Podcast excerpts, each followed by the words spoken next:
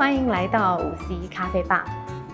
记不记得之前我有拍过一期，我的关键字是 closure。那时候有分享关于我外公过世之后，呃，拍了一支影片，然后给他的一个呃追思的方式。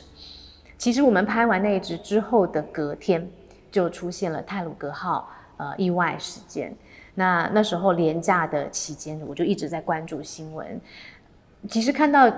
这么多的新闻出来，我觉得或许我当妈妈以后看到这些新闻的感触就有点不一样，因为就会感觉到廉价的时候带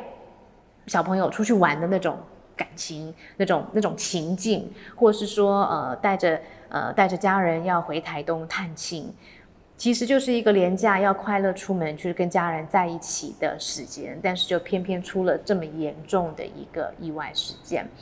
那呃，其中有一个故事，就是一个爸爸呃，知道他的他在从车厢被把救出来以后，跟救难人员说他还有两个女儿在车厢里面。呃，救难人员把第一个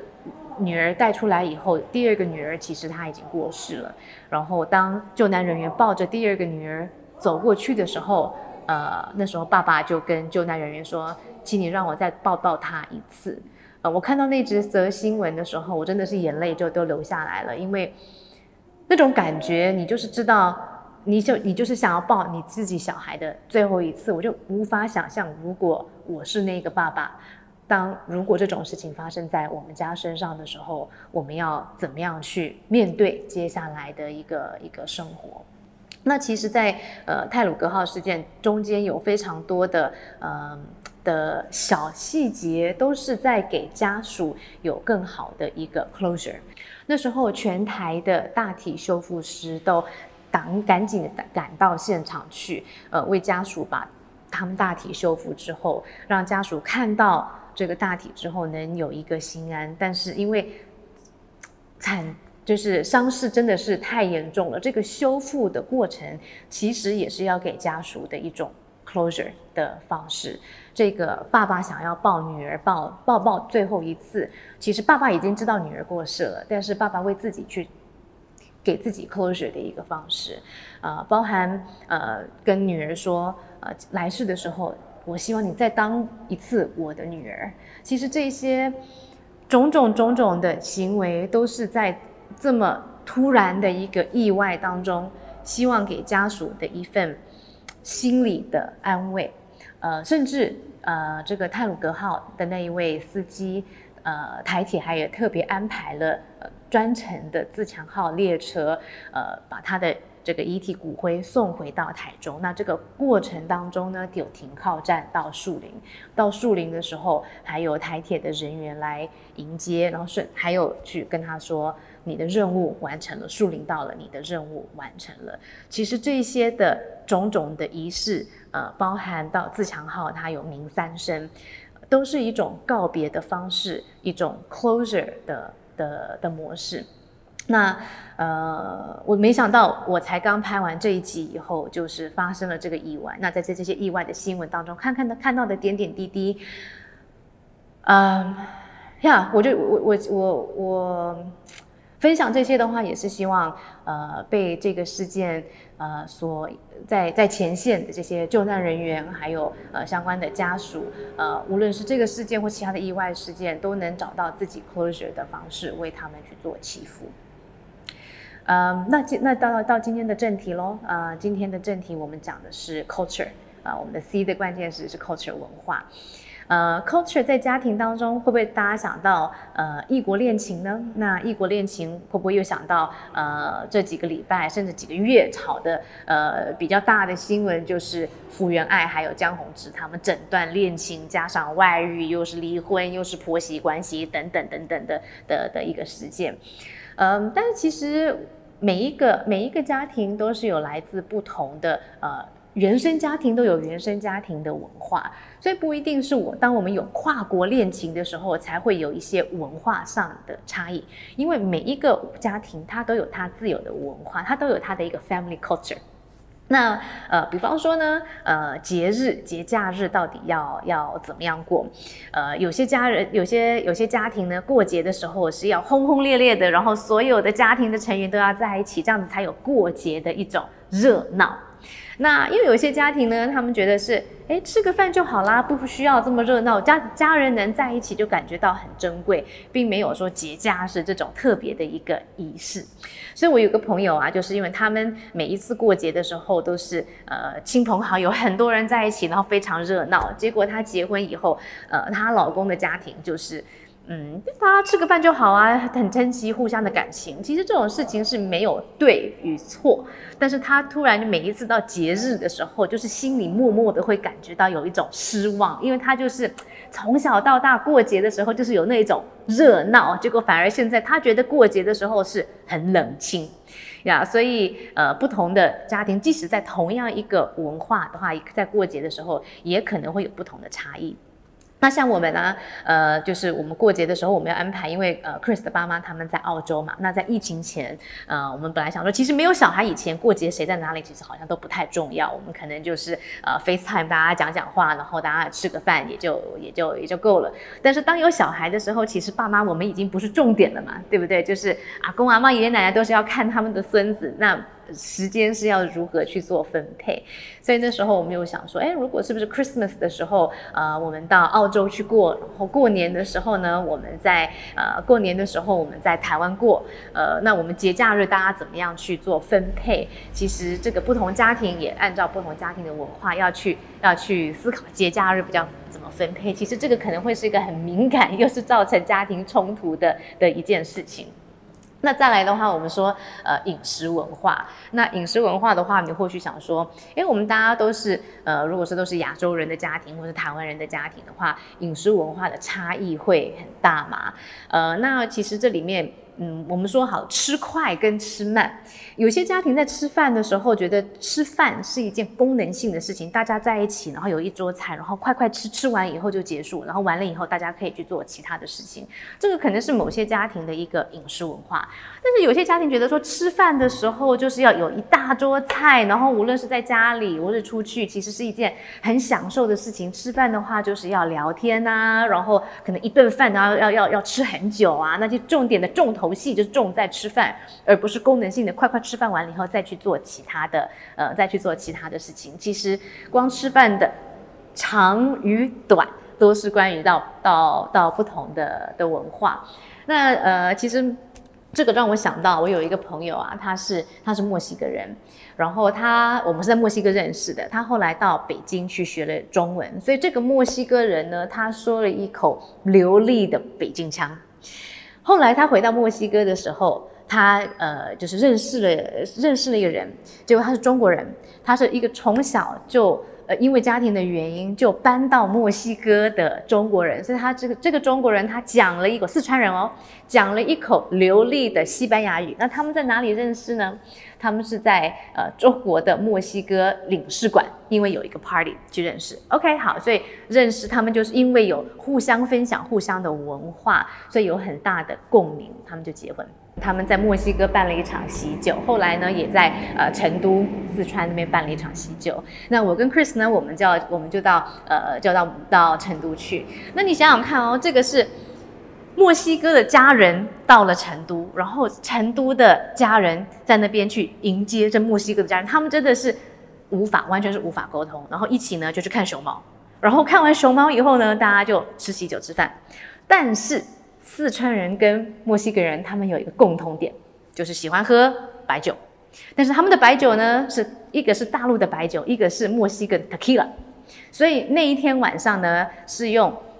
白酒杯，我不通常都是 tequila shot，那个 shot 的那个杯子是比较大的杯子嘛，他们是用小小的白酒杯，然后倒 tequila，然后互相的家人喝的超开心的，因为他们共同分享这个饮酒的这个喝酒文化，所以这个四川人讲的这个四川话，然后这边的话，这边墨西哥家庭讲的这个这个呃这个西班牙文，但是大家就是玩的超开心，所以饮食文化有时候它也是可以把不同的。呃，不同背景的人可以聚集在一起，因为毕竟不管是什么样的文化，其实吃都应该是一个快乐的事情嘛，不是吗？不过，呃，我们回到回到这个正题啊，就是不同呃原生家庭的一些文化，呃，还有一块呢，我们说啊，呃，是一个沟通的方式。呃，有些家庭的有些家庭的沟通方式的话，它是很直接。呃，可能是国外的家庭的话，他们的沟通方式会是很直接。那可能是东方的家庭的话，尤其是跟长辈沟通的时候是比较委婉。那我我有一个朋友呢，他是呃他们是美国回来的，然后跟他的呃女方是来自美国，男方是来自台湾。那呃他们在一起的时候，女方就呃不知道怎么样跟男方的。家人除了语言以外，就是沟通的时候，到底要是很直接，还是是很直接，还是是是不直接的去去去回答？呃，比方说，他想说，呃，他其实肚子是很饿，但是他不知道他可可以讲该讲，我现在肚子很饿呢，还是说不饿不饿？但是其实我是很饿。他就就是生活很小的一些细节，他不知道怎么样去去拿捏。那这个就让我想到说，当时我到拉丁美洲去嘛，呃，那时候我在呃智利，我在圣那个圣地亚哥的一个一个家庭里面。那在我们家，呃，尤其是因为我在跟我外公在一起吃饭的时候，他是吃饭的时候一粒米都不剩的，所以我们就习惯吃饭的话要把盘子要吃得干干净净。所以我从小就有这个习惯。好了，但是如果是在这个拉丁文化当中，你盘子要有一点剩菜，才表示你吃饱了。如果你在其他人家把这个饭菜吃得干干净净呢，那这就是代表说，其实你是没有吃饱。OK，那当时我没有你没有意识到这个文化上的这个饮食文化的小差异。那我在一个 host family 当中，然后他们每一次就是给我一道菜的时候，我就是按照我自己的习惯把它吃得干干净净。那后来我就发现，为什么给我盛的菜是越来越多？而且在呃，在很多的这个拉丁饮食当中的话，potatoes 这个土豆其实是非常多。有一天呢，我的这个 host mom 她去超市回来了以后，她带了一大袋的这个土豆。她跟我说：“我看你这么喜欢吃土豆，所以我买了一大袋的土豆给你吃。”你知道我有多诧异吗？啊，你知道这个这个有多少的碳水吗？那 OK，我就开始意识到他是认为我没有吃饱。我明明每次都是越吃越撑，但是他又觉得是我是没有吃饱。结果我从拉丁美洲留学回来以后，我整整胖了六公斤，花了我好几个月才瘦下来。我妈妈看到我的时候，我妈妈说话不是，虽然她是东方人，但是她不是很委婉的，她是很直接的。她直接在机场看到我说：“你怎么一个人像气球一样被吹起来呢？”啊，我一下子无法回答我妈妈的这个的这个言语啊，所以呃，这个可能也是一个一种一种家庭文化嘛，对不对？所以我想这个这个从饮食文化啦，到这个直接与不直接的沟通方式，呃，都会有一些小小的不同。那还有呢，呃，表示表示爱的方式，呃，比方说有一些家庭，你很多人，呃。你认识一个人，你如果没有认识他原生家庭的话，或是原生家庭的文化，你可能不完全了解。一个人的习惯为什么会是会是这样子？那比方说，我们就表示爱的方式，呃，像更多嗯比较西方西方背景的家庭，他表示爱的话，他是很 open 的哦，I love you 啊，亲亲抱抱啊，然后就很多很正面的啊，然后就是说啊，你很棒啊，做这个等等等等等。但是在很多东方家庭，尤其是我们这一代的东方家庭长大的人的话，可能是家庭都是比较比较严肃的，很少是分享到。呃，情绪的，然后表示爱的方式就是我为你做了很多事情，就是表示我多爱你。嗯，我为你做，我为你做了这么多的牺牲，这个你难道没有办法感受到我的爱吗？但是爱是从来不说出口的，都是以行动作为付出的。那当如果说有一方是来自他的原生家庭，不是会用呃口语表达的方式来表示爱，而是用。做事的方式来表示爱，但是又有一方的这个家庭呢，他是在口语上面会做很多很多的表达。那这两个人在一起，当有自己家庭的时候，这两个人又怎么样来表示？这个夫妻间呢，又怎么样表示爱？那是我帮你做很多事情，你你理解到我的爱吗？你有感受到吗？还是我我告诉你 I love you，然后这样子你就能感受到了吗？有些人觉得说啊，你讲了这么多，我觉得很敷衍，你不如为我做一点事情。呀，所以这个就是不同的呃，不同原生家庭表示爱的方式，会影响到夫妻间在自己家庭当中表示爱的一个方式。那跟来的话就是教养孩子，你在原生家庭你是怎么被教养的，那你会有通常会有两种反应：你很接受你被教养的方式，所以你希望用这样子的方式来教养你的下一代；或是你很不接受你被教养的方式。所以你希望你在教你的孩子以后，跟你的原生家庭是完全不一样。通常大概会有比较两种这这这极端的一个反应，但是两个人呢又来自是两个原生家庭，所以有两种教养的方式。所以为什么夫妻间常常出现因为呃小孩教养的模式而产生出非常多的呃不同的意见或是冲突？其实因为我们很多在脑海里面的模型，不是因为你听了这个王洪哲的 YouTube，不是因为你是看了什么样的教养书籍，而是从你的原生家庭给你的根深蒂固的一个影响。你觉得教养孩子的话，就是要用这种方式，嗯。很多像我们这个这个 generation 的一些年轻人，其实因为呃父母教养的那个时代，很多是如果是比较严厉的父母的话，可能不太让小孩子去表示有很多的情绪，或者说 your emotions don't matter，你的你你你在想什么？我可能问你说，哦，你你你你今天的情绪，你今天的心情怎么样？但是没有真正的去 connect，我们有一期讲过 connect，没有真正的去倾听，或是没有真的去连接，那。呃，这个小孩在这个家庭就觉得说，我的感情、我的情绪是不重要的。那相对到把他有这种的感觉的时候，当他到他自己的婚姻，当他经营自己的家庭的时候，他就是一个不太会表示情绪的那个人，因为他无法，他没有太多的能力去察觉自己的情绪，因为察觉情绪必须是一个从小就锻炼而来的一种。技能，但是他因为从小他的情绪的话，在家庭当中是被压抑的，所以第一，他不会察觉自己的情绪；第二，即使他知道自己的情绪，他不会去分享，因为隐隐约约他觉得说我的情绪是不重要。那相对他对他的孩子，他自己都不会表达自己的情绪了，他怎么教他自己的孩子？他怎么样表达情绪，或者他的情绪是什么？怎么样去做这样子连接？那夫妻当中呢，又怎么样去察觉跟连接？其实这个都还是回到原生家庭对关于，比方说教养当中情绪这件事情，这个家庭的文化。那我就有又有一个朋友啊，就是呃男生呢，他的家庭就是比较压抑的，从来就是不表表达情绪。然后女生的家庭呢，就是很恩恩爱爱的，然后很会表达非常多的的的情绪，就就他他就是那种节日很热闹，家庭都聚在这一起的一种。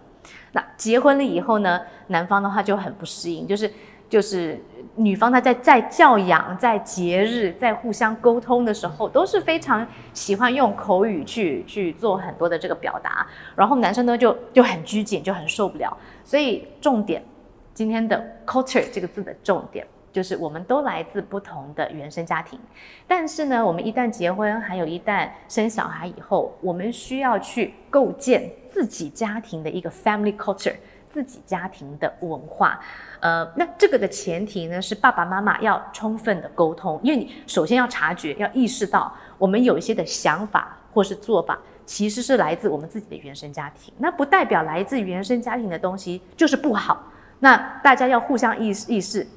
我是这样子，因为我的原生家庭是这样子，你是这样子，因为你的原生家庭是这样子。OK，我们有我们不同的。长大的一个教养的方式，我们原生家庭本来就不一样，但是我们自己要经营的家庭呢，我们希望给孩子什么？那这个时候你就不是说，呃，你你这这时候的话，你不是被动的去去呃领受这个文化，而你是要主动的去构建这个文化。所以就比方说，在节假日的时候，你们希望怎么过呢？你们希望是？跟着婆家还是娘家呢？你们希望是自己过呢？你们希望是热闹？你们希望是送礼？你们希望是出去去亲子游去体验？你们希望是用哪一种方式来过节呢？呃，或是说你们在吃饭的时候用用什么样子的多长吃饭？要喜欢出去吃饭，在家吃饭？怎么吃饭？吃饭是个聊天的方式吗？就又吃一些什么样子的东西呢？这是在构建自己的一个一个饮食文化，构建自己的一个沟通方式。是怎么样去构建一个大家可以互相理解、互相沟通的方式，能鼓励大家能察觉自己的情绪，然后互相 connect。OK，家庭的人要互相 connect，跟互相去做连接。那最后这个才是，这些都是一个家庭要满满满满的爱，要构造这个呃爱的模式。那夫妻间是喜欢互相送礼吗？就像 Chris 跟我，我们都不太会送礼。呃，也没有觉得说送礼才是表示爱的方式。那这个就会变成我们以前什么结婚纪念日啊、情人节啊，我们的一贯作风就是哦，碰到节日，我们可能就是两个人出去吃个饭，两个人觉得很 happy。重点不是要送多少东西，只要两个人心里是满足就好。那你要送礼是满足，还是一起做某件事情是满足？重点是大家要互相知道，能让大家开心，能让一个家庭充满爱的方式是什么？那可以从构建自己家庭的文化这件事情开始。所以这个就是留给大家今天的一个问题喽，就是你希望构建家里要有什么样子的一个文化？我们这一集呢，有放在 Podcast，也有放在 YouTube 上面。那要回答我们的问题，跟我们互动的话，可以加入我们的 FB Group 爸妈充电站，我们可以多来交流。你们想要构建家庭是什么样子的文化？